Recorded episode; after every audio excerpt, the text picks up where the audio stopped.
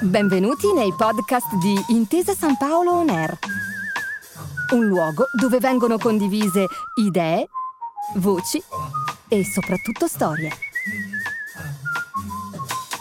Buon ascolto.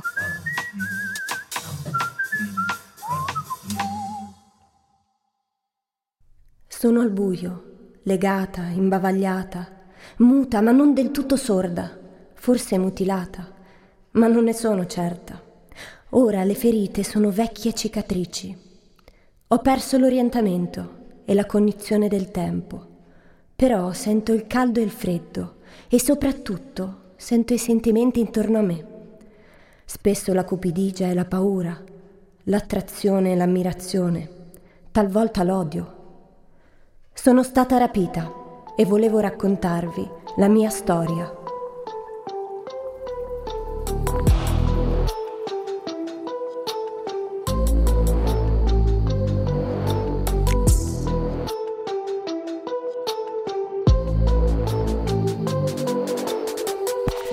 Benvenuti ad Assassini dell'Arte, il podcast che racconta le storie dei crimini contro il patrimonio culturale italiano, scritte da professionisti del mondo della cultura.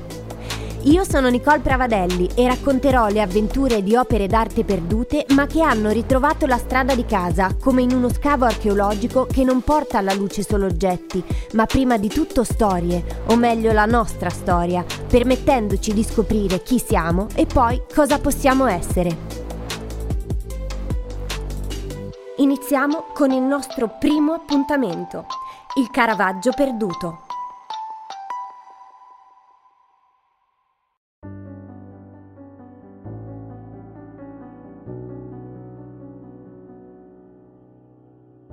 Ho la vostra attenzione? Forse no. In questi tempi senza timor di Dio, la vostra attenzione va alla grezza materia e al falso aureo risplendere. E se allora vi dicessi che la mia storia e quelle delle altre disgraziate come me valgono 8 miliardi di dollari l'anno, avrei la vostra attenzione? Se vi dicessi che quando sono stata rapita il mio valore era stimato in un miliardo di lire, cioè 800 anni di stipendio di un operaio, avrei la vostra attenzione? Chi sono? Sono un'opera d'arte. Sono la somma di quel che rappresento e quel che suscito. Sono il neonato, e il pastore infreddolito, la madre provata e il mite bue. Sono la tenerezza, la stanchezza, sono il freddo e l'amore. La storia con la S maiuscola la racconto e la scrivo, perché noi, opere d'arte, siamo fatte così. Non sarete mica fra quelli che credono che gli oggetti inanimati sono detti in tal modo perché non hanno anima. I soliti omocentrici che confondono la primitiva capacità di muoversi con la vita. Mi presento. Finora non vi ho detto il mio nome perché alla nascita non me ne dettero uno, ma sono nota, come voi mi chiamate, la natività con i santi Lorenzo e Francesco d'Assisi, o più semplicemente in riferimento al mio famoso creatore, la natività del Caravaggio.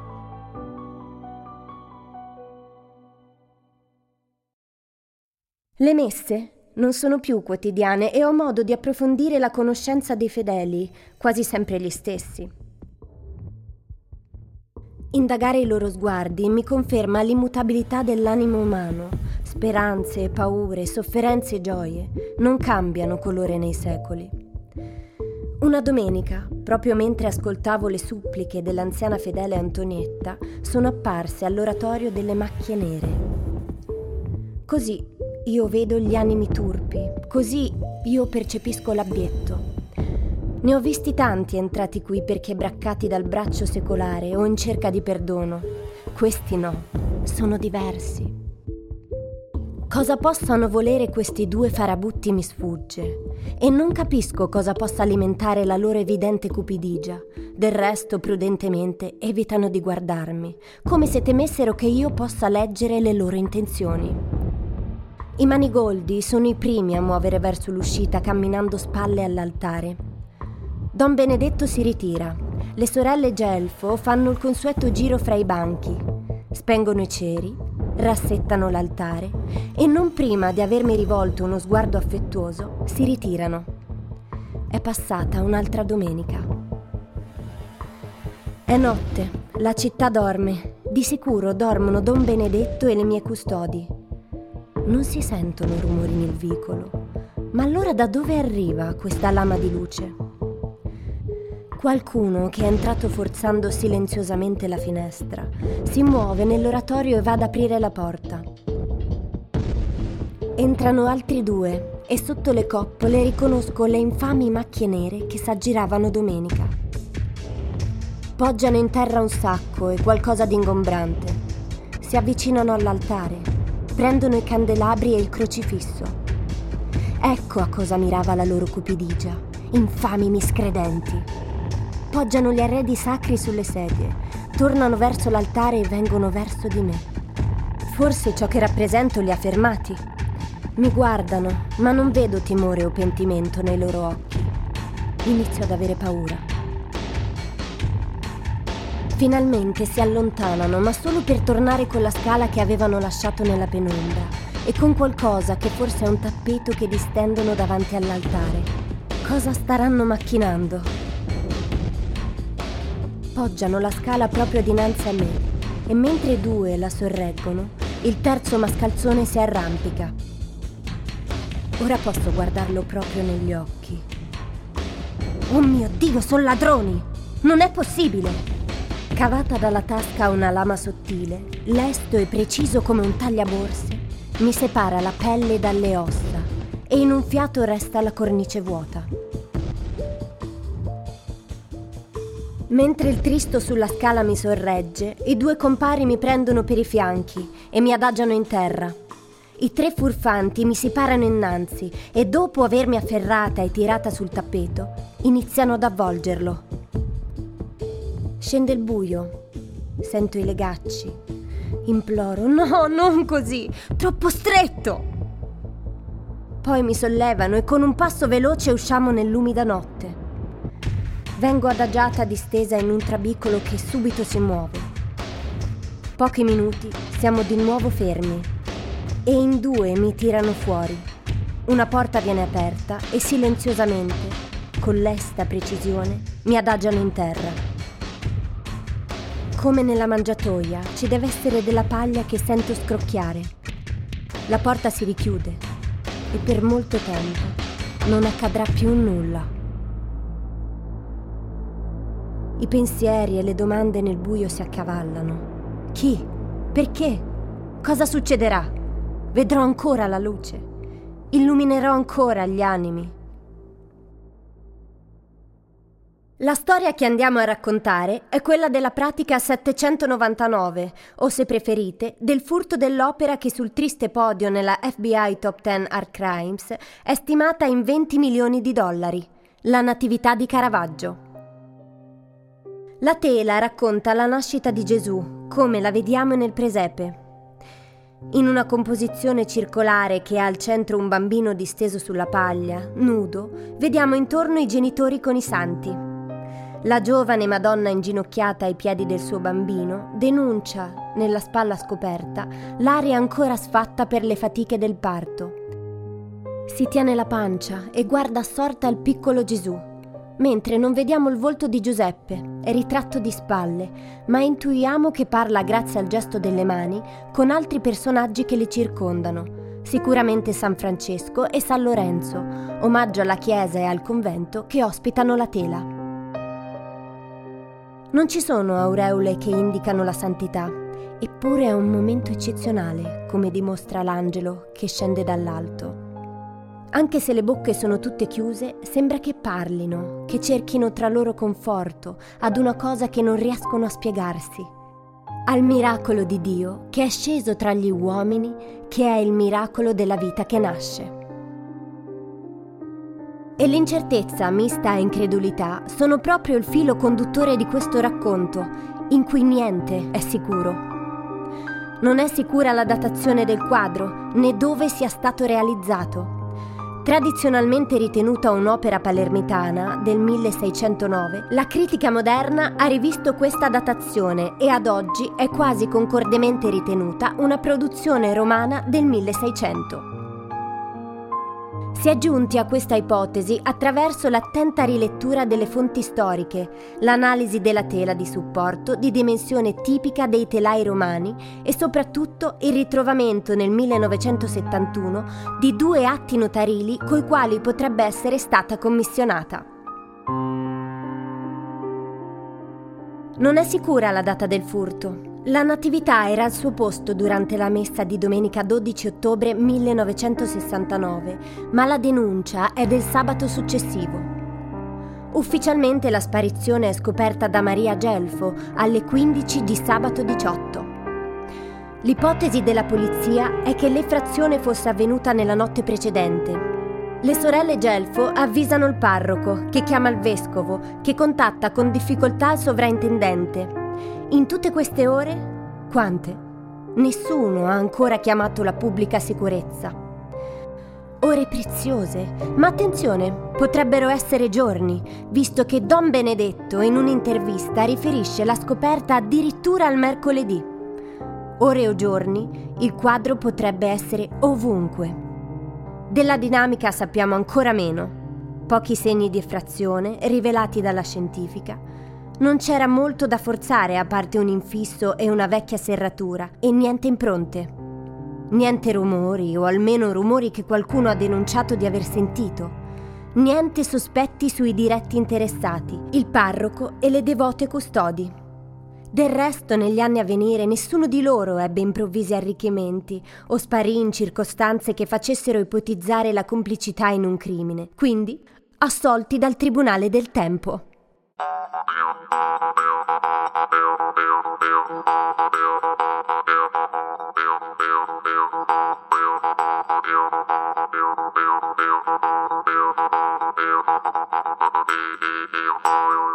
Sono passati 52 anni da quando gli sconosciuti sono entrati nell'oratorio di San Lorenzo, nel centro storico di Palermo, in un giorno imprecisato dell'ottobre 1969.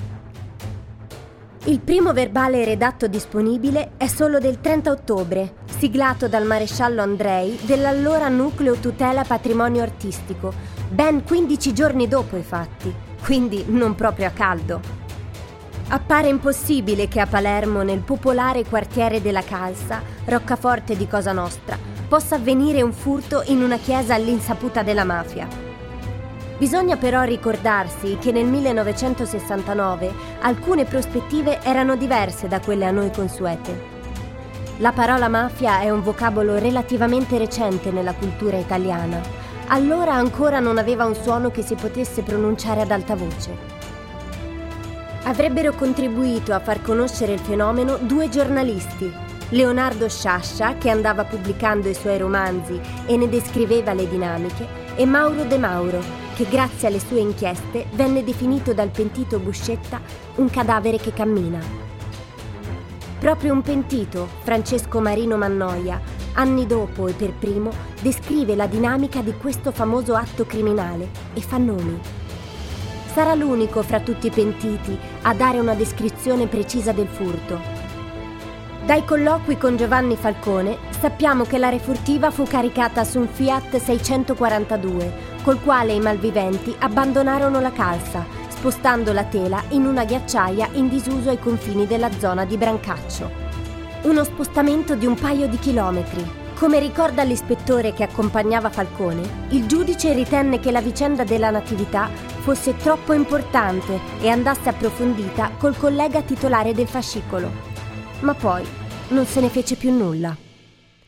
E così siamo rimasti alla ghiacciaia, una buffa curiosità.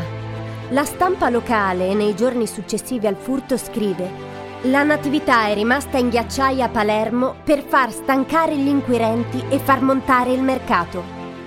Chissà se l'idea del pentito è nata da quell'articolo o quell'articolo è nato da qualcos'altro.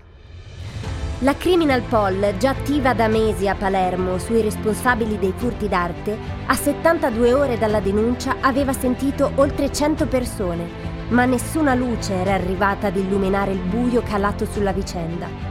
E questo buio continua leggendo gli atti della Commissione parlamentare antimafia, dove la conclusione è che i racconti dei pentiti sono spesso fonti indirette o dubbie, frutto a volte di confusione fra opere rubate negli stessi anni, altre palesi invenzioni o riferimenti generici dichiarati per far ottenere benefici o perdere tempo.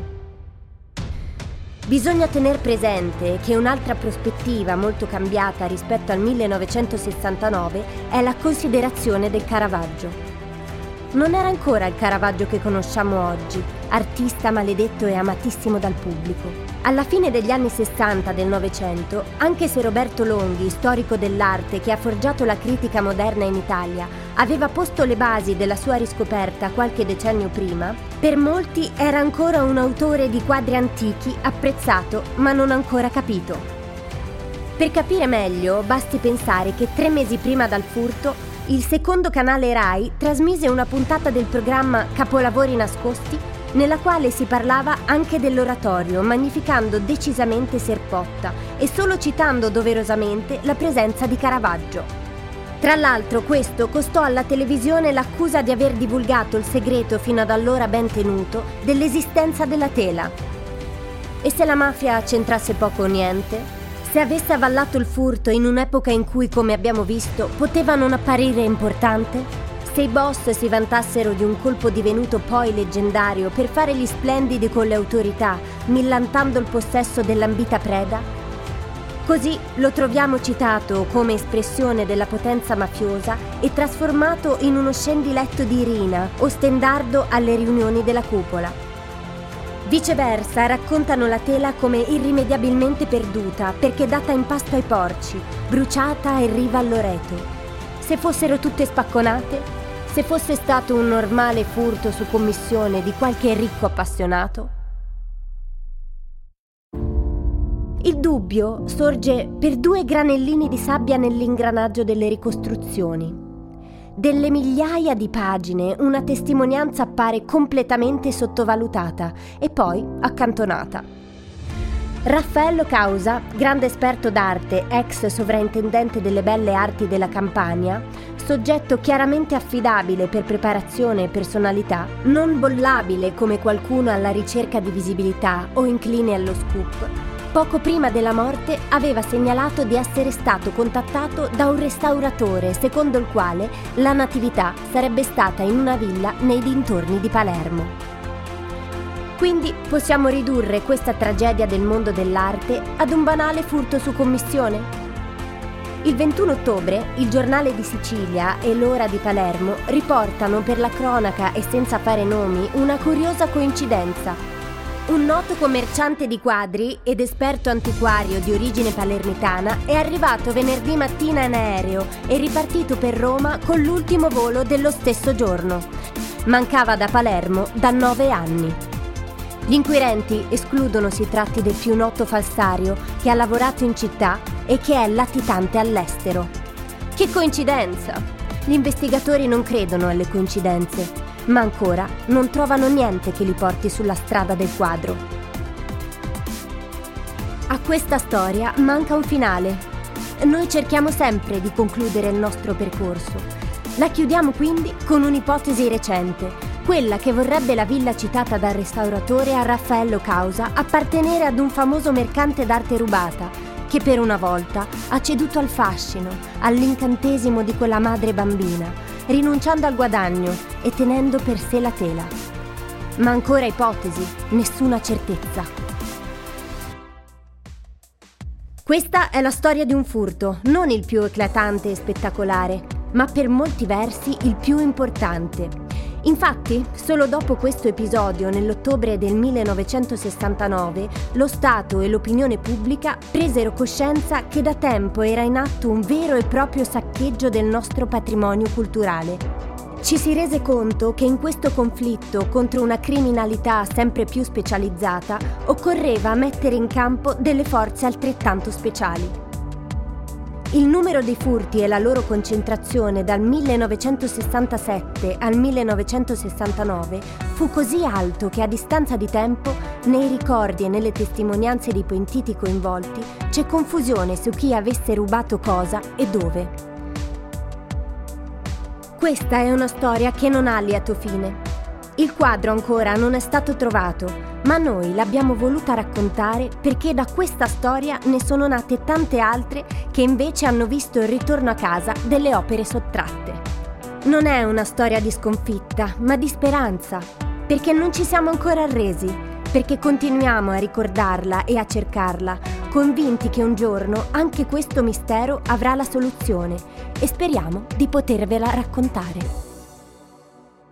Con queste storie vogliamo ricordarvi che un bene culturale è, come recita il codice dei beni culturali, ogni oggetto che rappresenta testimonianza avente valore di civiltà. E ogni volta che qualcuno lo vede solo come un oggetto da vendere, ogni volta che lo toglie dal suo contesto storico e ne cancella l'origine, cancella la sua eredità culturale, ovvero il suo vero valore e rende tutti noi un po' più poveri. Ma ci sono ancora uomini e donne che non si arrendono, che indagano, che studiano e che riportano a casa gli oggetti perduti. La nostra storia oggi finisce qui. I prossimi episodi di Assassini dell'Arte vi aspettano su Intesa San Paolo On Air. Assassini dell'Arte è un podcast prodotto da Intesa San Paolo in collaborazione con Niger Lapis, scritto da Giovanna Pimpinella, Manuela Ferrari, Giuseppe Condorelli, Arnaldo Matania e Beatrice Musto. Registrato e mixato da Daniele Simone in collaborazione con lo studio di registrazione e sala prove 1284. Grazie per aver ascoltato i podcast di Intesa San Paolo On Air. Al prossimo episodio.